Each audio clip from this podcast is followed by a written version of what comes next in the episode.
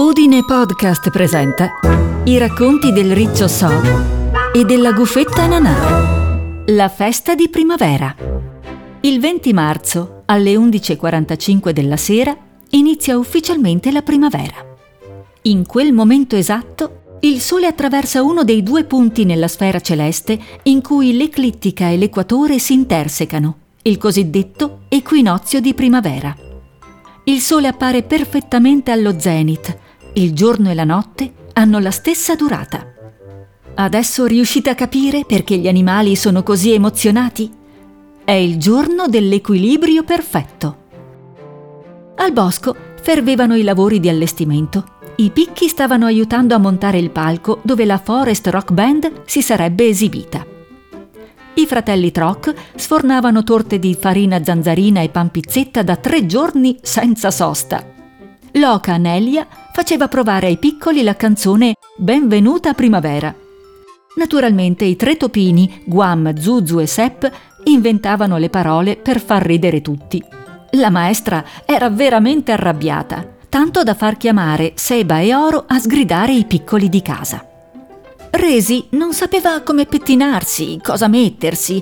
Non era la solita festa di fine inverno, era un evento unico, irripetibile, c'era un artista stasera in città. Perdincibacco, Quirk, non so come vestirmi. Possibile che tu stia sempre a pensare a permessi edilizi e bonifica quando io non so cosa indossare? Puoi pensare un istante a me? Guarda, sento che sto per piangere. Basta che ti cotoni bene il tuo splendido manto rosso e ti lisci la coda. Infine potresti indossare questa coroncina di fiori di Betlemme che ho fatto fare per te da Clume e Tea rispose sorridendo il papero. Resi saltò dalla felicità. Quirk sapeva sempre risolvere tutto. Ogni crisi la sventava sul nascere. Era arrivato il momento di portare la grande opera nel prato delle primule. Tutta la squadra di picchi, Zummi, Indi, Manai, Issù, naturalmente So e Nanà, si riunirono allo studio per cercare di trasportarlo senza danneggiarlo. Per precauzione il ricciolo aveva tutto impacchettato mettendogli uno strato di paglia come protezione. Non fu un trasporto facile. Man mano che si muovevano verso il bosco, qualche selvatico si univa per aiutarli. All'arrivo erano il doppio che alla partenza. So cominciò a curare l'allestimento. Fu contento nel constatare che i suoi amici avessero seguito alla lettera le sue istruzioni. Ormai non si poteva più tornare indietro. Quello che era fatto era fatto, tanto valeva godersi la festa. La fioreria degli opossum aveva fatto delle coroncine con i fiorellini spontanei, violette, primule, borragine, genzianella. Per Nanà, So scelse quella con le violette. Erano i suoi fiori preferiti, sicuramente le sarebbe piaciuta. Alle 6.30 precise, la Forest Rock Band suonò il primo accordo. L'evento era ufficialmente iniziato. Il riccio era elettrizzato. Era la sua prima festa in assoluto, il suo primo concerto e la sua prima personale d'arte. Guardava Indy suonare. Gli piaceva quel genere musicale. Nanà era andata ad aiutare le due ranocchie, Silena e Graham. Tutti volevano mangiare, bere e fare festa dopo tanto lavoro per organizzare tutto. Quando la situazione fu sotto controllo, la gufetta prese due bicchieri di luppolosa, due fette di torta di farina zanzarina e andò a cercare il suo amico si era trovato un angolo tranquillo, un po' in disparte, dove poteva ascoltare bene la band. Ho trovato il tuo nascondiglio. Sei stata gentile ad aiutare le ragazze, come sempre, disse il piccolo riccio. Ho un pensierino per te. Arrossendo, le porse la coroncina. Le violette del pensiero, i miei fiori preferiti, sorrise Nanà, avvicinando la ghirlanda al cuore. Si abbracciarono forte fortissimo. La serata trascorse tranquilla, erano quasi le 11.45. L'opera sarebbe stata svelata proprio al momento del solstizio di primavera. Insieme si spostarono verso la grande tela. Il riccio sistemò gli ultimi dettagli, scartò il quadro. Non c'era pericolo che qualcuno lo vedesse prima, era troppo buio. Solo all'ora stabilita sarebbe stato illuminato dalle lampade lucciolose. Issù invitò tutto il bosco Pineta a radunarsi vicino all'opera. Mancava un minuto. Nanà strinse forte la mano di So e gli disse Non avere paura, ci sono io accanto a te. Il piccolo riccio ricambiò la stretta di mano, chiuse gli occhi proprio nel momento in cui si accesero le luci.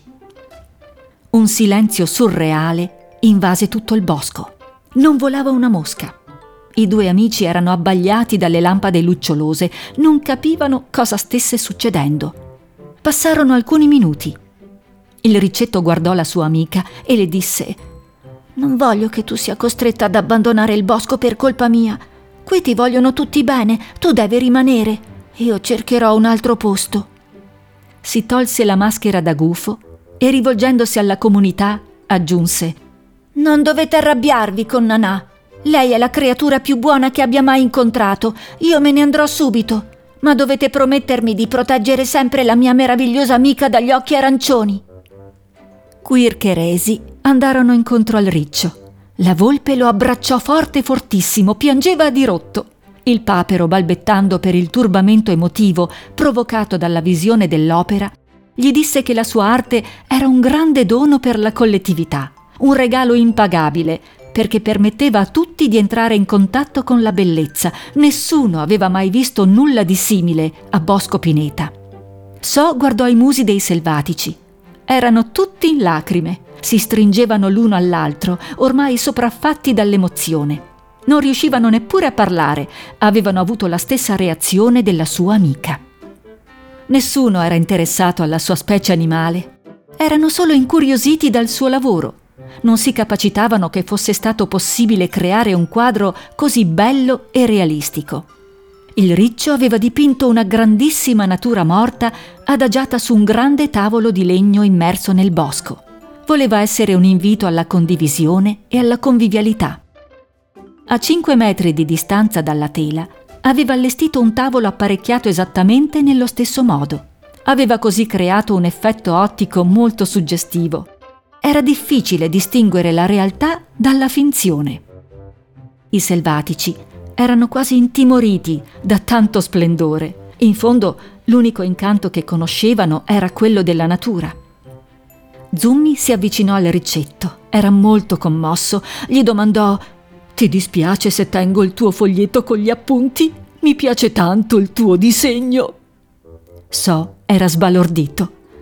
Posso fare un disegno più bello? Questo era solo uno schemino per allestire il tavolo, rispose arrossendo. Voglio un ricordo di questo magico solstizio di primavera. Oggi tu sei entrato in casa nostra, portandoci la bellezza e la felicità. Nanà, come sempre, ha capito tutto. Ha saputo vedere con i suoi grandi occhi arancioni quello che c'è oltre allo sguardo, ciò che sei veramente, senza fermarsi all'apparenza. In fondo si sa che i gufi, come i gatti, sono animali di mezzo, un po' terreni e un po' celesti. Hanno la magia dentro. Sorrise al piccolo artista. Poi a voce alta aggiunse Chi l'avrebbe mai detto che un riccio anzi che un gufo spinoso reale siberiano in via di estinzione fosse un animale così speciale.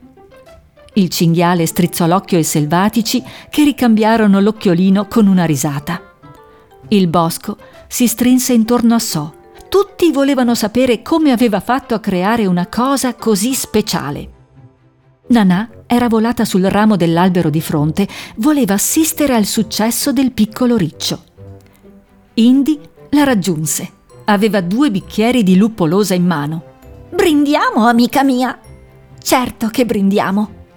Sorrideva felice la gufetta, mentre guardava dall'alto il suo amico So entrare con tutti gli onori nella comunità di Bosco Pineta. Sollevarono i due bicchieri e dissero, come fosse un rito magico, ai sogni fatti in grande, ai desideri condivisi e alle nuove amicizie. Il racconto del riccio So e della gufetta Nanà è un testo originale di Nicoletta Agosto. La voce narrante è di Renata Bertolas. La produzione e il sound design sono di Michael Hammer. Tutti i racconti di So e Nanà li trovi su udinepodcast.it.